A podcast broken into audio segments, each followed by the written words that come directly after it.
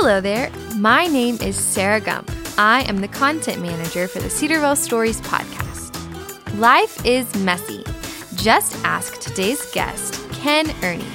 Ken, a 1978 graduate, discovered how messy life could be as a student athlete when he played in 70 mile per hour winds, snow, and rain as a member of the men's tennis team. During the quiet of the pandemic, Ken learned he had amyotrophic lateral sclerosis, or ALS. Since receiving his diagnosis, Ken and Lori, his wife of 42 years and a fellow Cedarville alum, have committed to living each day to the fullest. Ken has recorded more than 100 messages so far for Lori, his kids, grandkids, and other loved ones for when he is no longer able to speak, a symptom of ALS.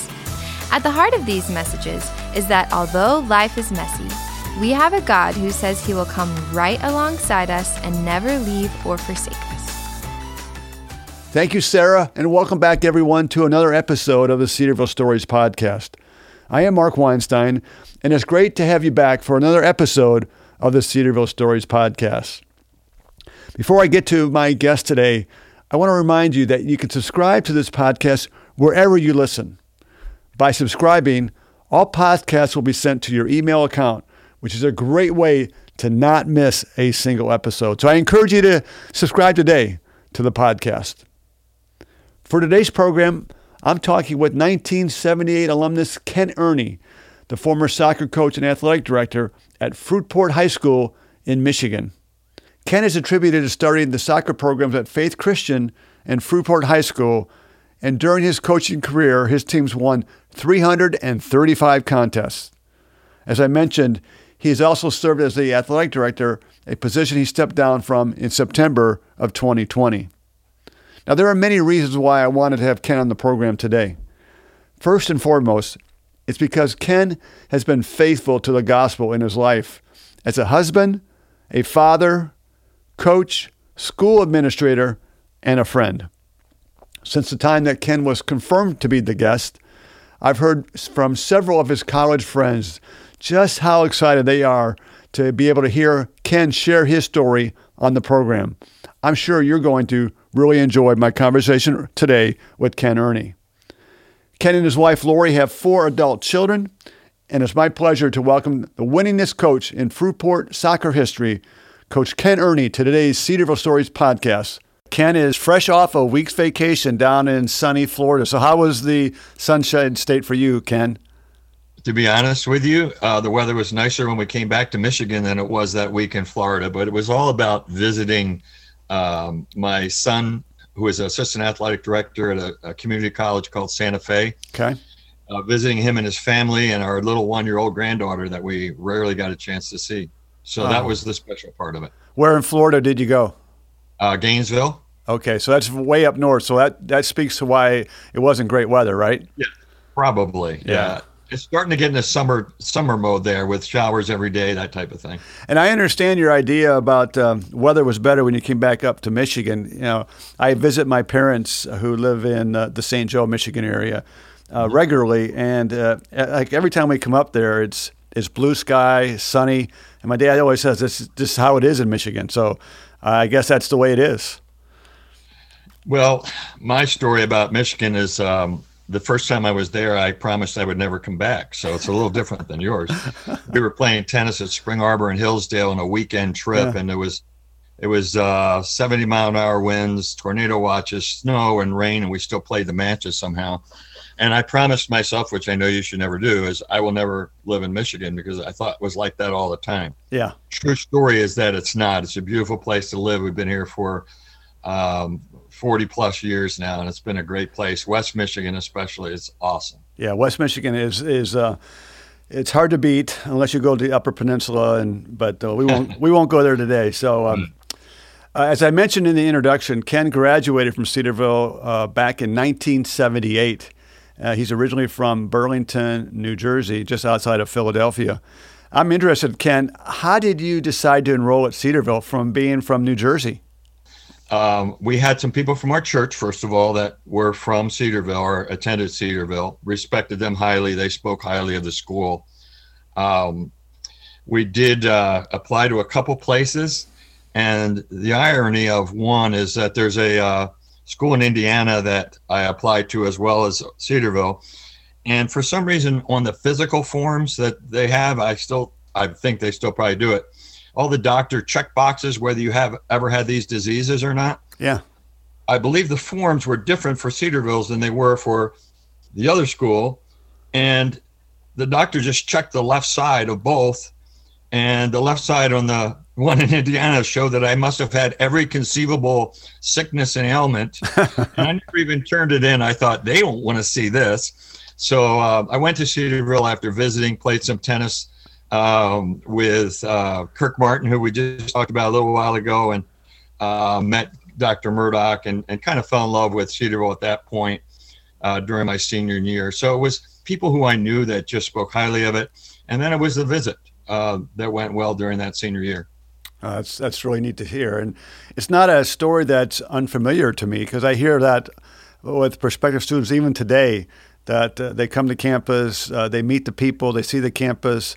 Obviously, it's a, it's a fit academically and spiritually, and they just fall in love with what's here because uh, mm-hmm. Uh, this is a special place, and you know that uh, better than I do. Um, but as I look back I, at your college years now, you mentioned to it's been 40 actually 43 years, if my math is correct. Um, what would you say were the defining moments that uh, set you on a course for serving and teaching others so well with a gospel purpose? Well, it took a while to declare a major. I think almost four complete semesters.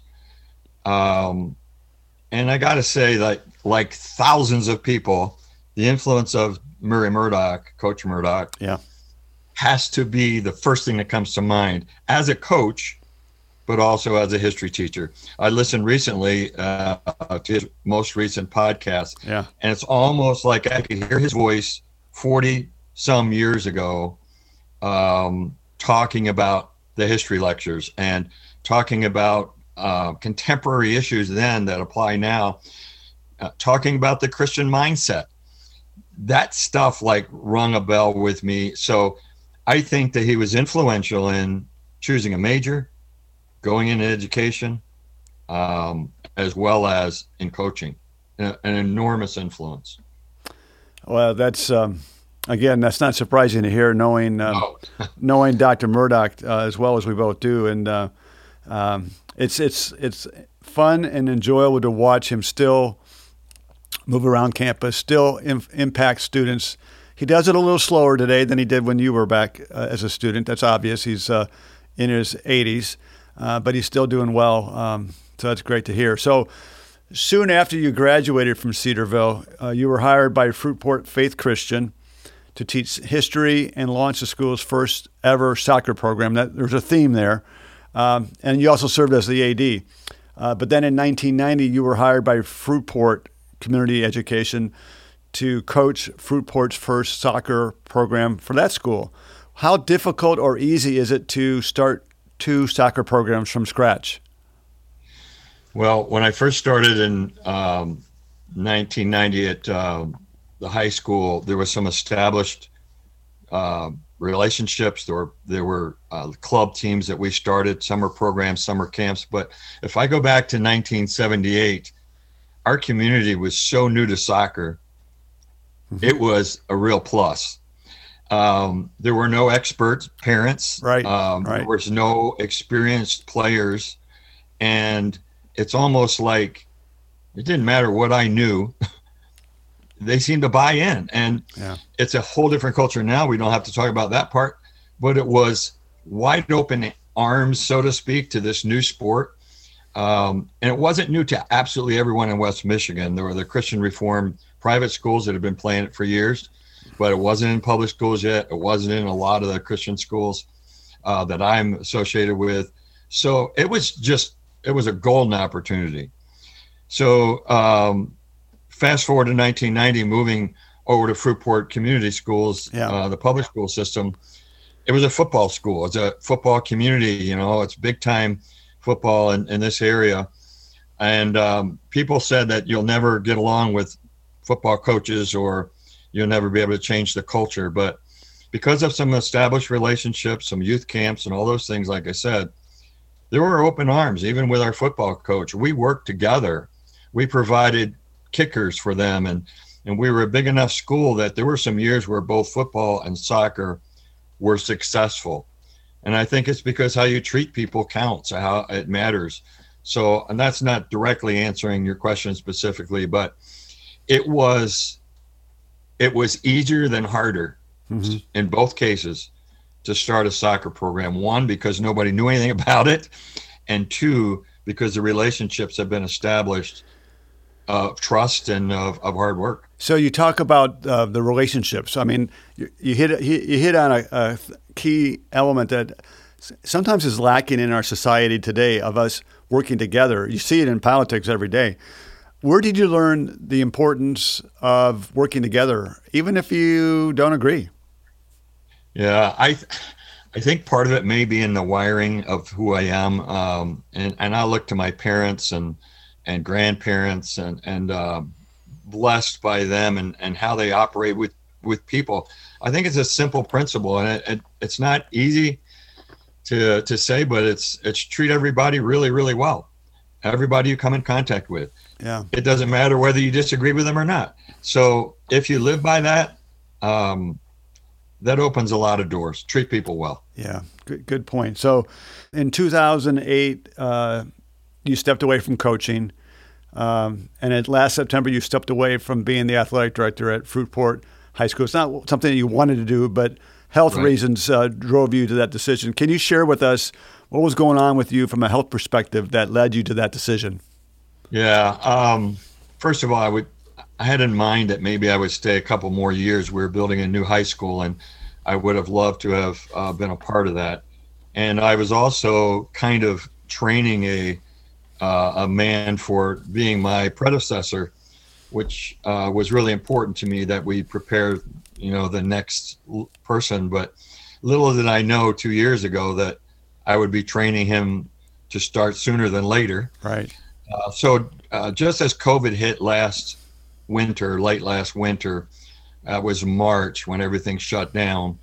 It was the first time I noticed there's something physically wrong. Mm-hmm. But then as I looked back, it probably started in January, but I was working so hard and busy that it wasn't something that I wanted to pay attention to yeah. and didn't.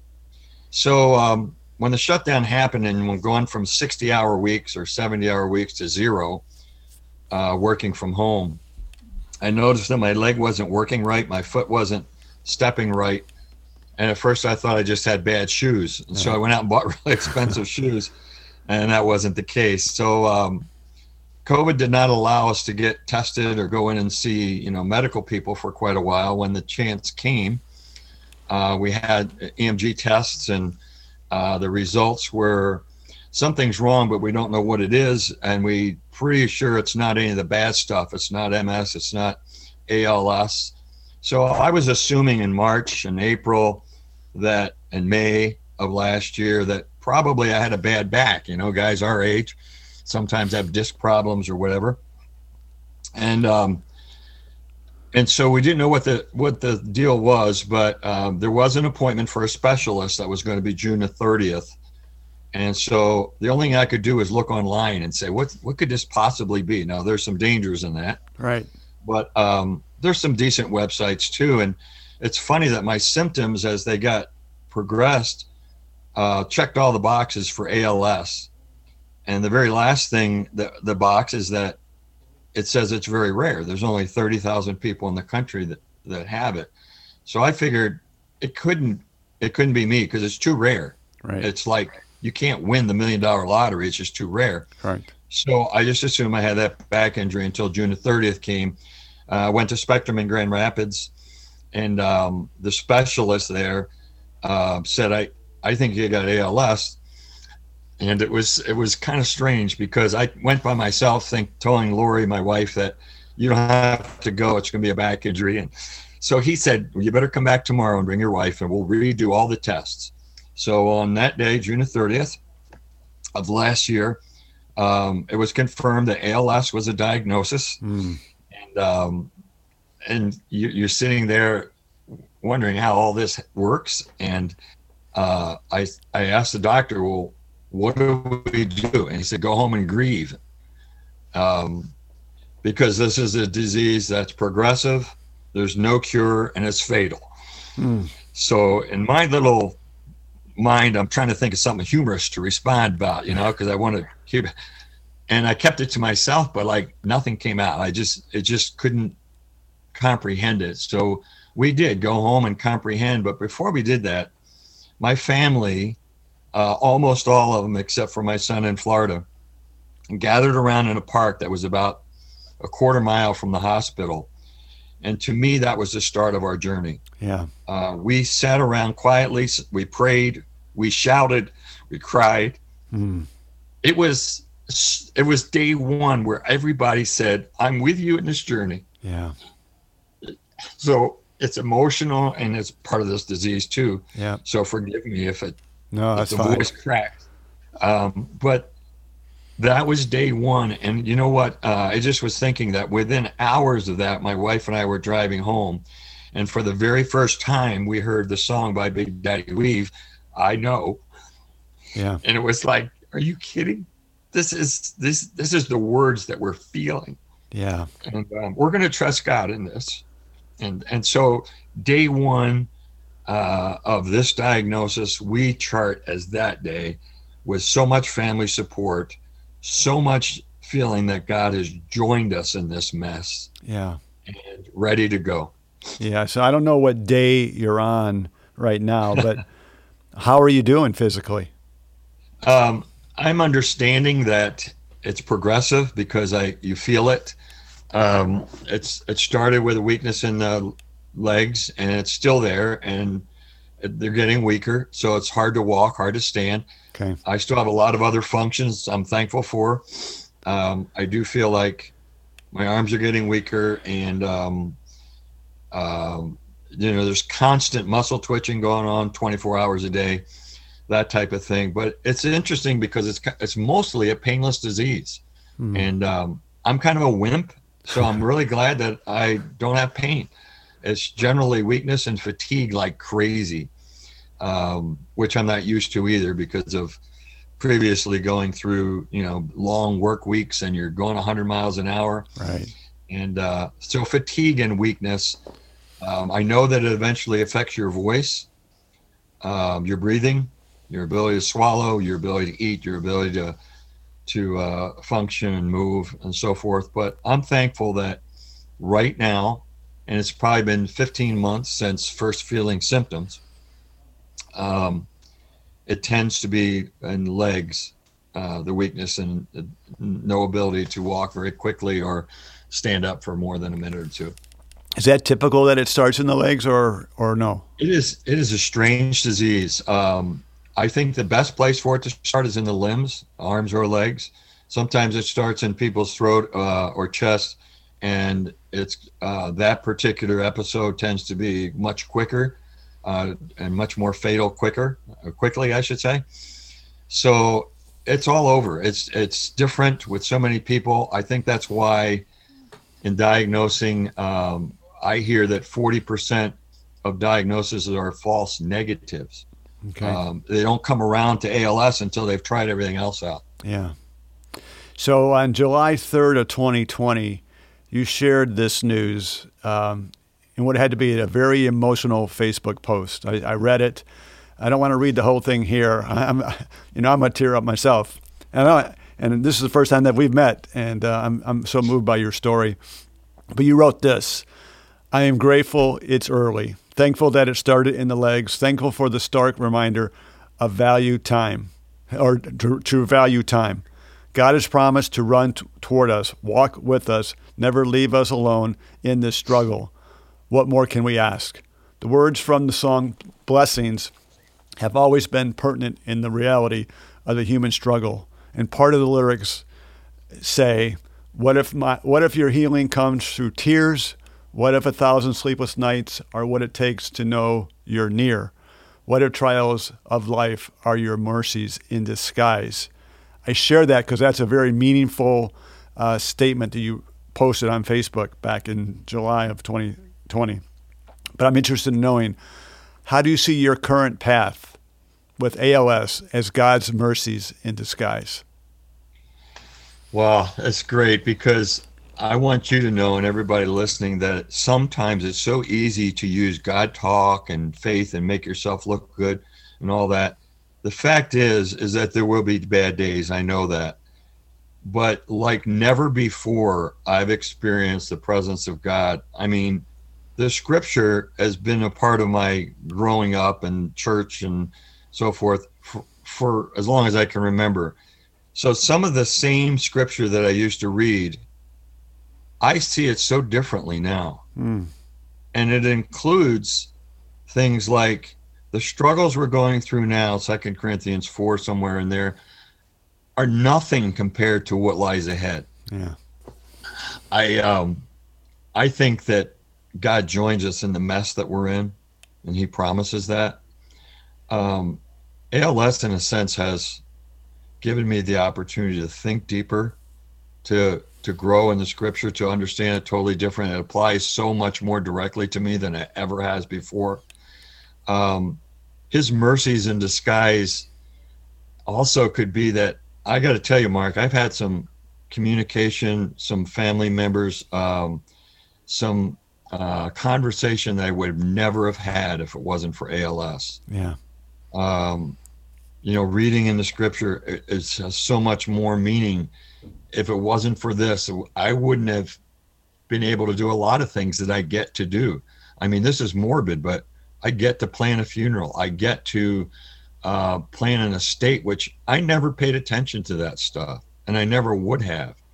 But those conversations, those heartfelt times, um, might be God saying, you know, you, you have this opportunity now. Yeah. I've had chances even after retirement to speak to small groups and to teams uh, and I'm blessed by that.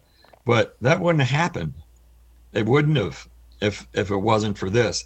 Uh, let it be known that I hate ALS. Yeah. And I hope that's okay. Yeah, it is. But where God and the scripture says, rejoice in all things, I think he's saying your attitude, you can rejoice that God is good in spite of it. You don't have to be thankful for the disease, but be thankful for what opportunities now have risen that wouldn't have been there. And I, and I want to say not only just the opportunities that you have now, which which you, you've outlined some, but you know you you don't want to leave your family, but where, where you're going, where we're all going, who know Jesus, is far greater than the, the present struggles that we face every day, right? Right. Um, how, how's Lori doing, and how's how are the kids doing? Um, Lori is been a faithful wife for 42 years. I got to say that uh, I think she's a rock star. She struggles physically too, so we're both in this thing together in a lot of ways. Yeah. Um, the kids have been unbelievable um, in support and so many things dealing with school and with uh, the home building that I haven't even talked about, but um, they, I just feel their support. They come alongside uh, we have good conversations together, and I and I think it's going to be that way. I just want them yeah. to to know how much they're loved and appreciated, and that they can never um, feel like they haven't done enough because I already feel like they have. Yeah, I bet you tell them that all the time now, even more than you ever would. Well, interestingly, Mark, a few minutes ago before this, I got back to this project they, they give you a recorder. And this recorder you, you use when you can to relay messages. They might be dealing with um, how you feel or, or, or orders of what you'd like to do or what you need. But I'm trying to use it as messages to my children and grandchildren more than anything. My wife, loved ones, uh, read scripture, yeah. read children's books, stories, and so forth. So uh, it's hard to do because you can't picture when they're going to need it. Right. But uh, there's a good chance that in this disease you lose your voice. And yet, so far, I'm just over a 100 messages of uh, things that I want to leave with my family. It's hard to do to force yourself to do it on a beautiful sunny day, but uh, everyone in this business says do it now while you can. Yeah, that's a great that's great encouragement to do, and uh, it's a great treasure that your family will have before we conclude today's program, uh, I wanted to really wrap up. We're, we're, we're, near the end of the podcast, but I want to wrap up the program by going what, what I say back to the future, so to speak. Um, when you were a student at Cedarville, you played on the tennis team, as you mentioned, that was coached by Murray Murdoch.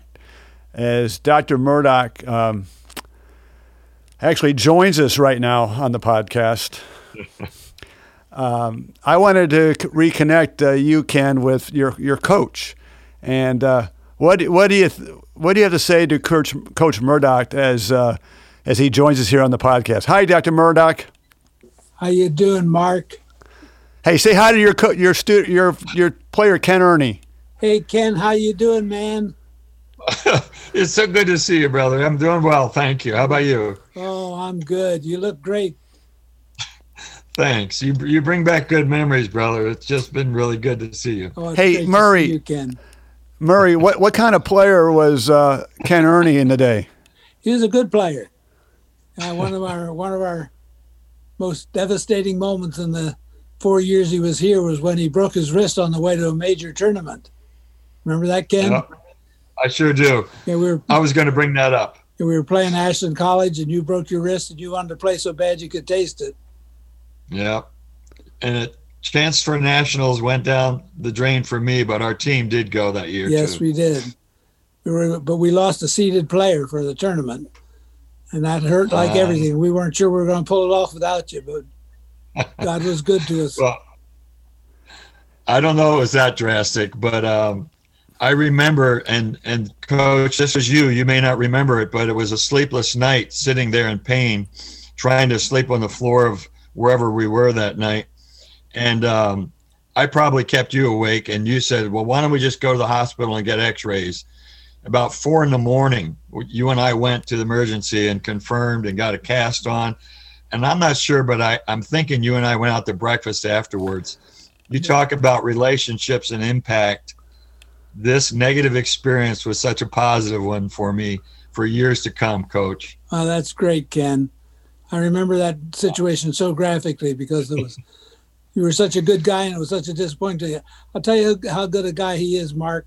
My youngest son, Mark, was born in '69, and Mark always said, "Ken Ernie's my favorite tennis player in the whole world. I want to be a tennis player like Ken Ernie." You tell Mark I'll pay him later for that. That's it. That's a great uh, great tribute to you, Ken. Uh, Murray, what what uh, what uh, rose Ken in the eyes of Mark so so highly? Well, if you've talked to Ken for half an hour or so, you probably already know the answer to that.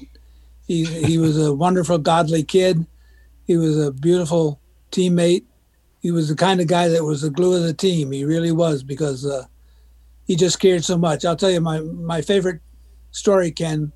I don't know whether you remember this, but you and Steve Stairs were playing. You were doubles partners, as I recall, yeah. and you were playing a challenge match. And one of the best matches I've seen in the whole time I coached, and that was between teammates. And you won Yeah. the match, and you came off the court in tears. And you said, Coach, why does winning hurt so much sometimes? and that's one of my favorite stories of any athlete I've ever coached because the competitiveness was there, but the love for your teammate was there too. It is so good to see you guys interact, and I just watching you guys on screen. It, it, um, just brings great emotion to me, and so um, I'm glad that um, I was able to connect uh, you, Murray, with uh, Ken and uh, share a little bit. But I'm gonna go back to uh, a question for Ken, and um, obviously, Coach Murdoch had an incredible impact on your on your life, on your coaching career. But um, the, the at the core of the Cedarville Stories podcast is to um, share Cedarville stories for God's glory. How how do you hope or believe you are bringing God glory right now as you walk through this journey of ALS and dealing with what you have to face? Well, walking through this, I mean, I'm just probably in the beginning stages, first of all, in, in a sense. Um, I think I've learned through experiences from Cedarville, from coaching, teaching, from people like Coach Murdoch, that um, there's a lesson out there, even especially for Christians, that uh, life is messy, that God promises you to join you in the mess. He might not get you out of it. Um, and with that, I think there's an opportunity to reach into people's lives because look at I'm not the only one suffering. Everybody will see this in their lives. I don't mean ALS, but suffering and pain of some kind. So I'm normal. I'm not unique in any way, but I really think that there's so many opportunities because of this to reach into lives and care about them because life is messy.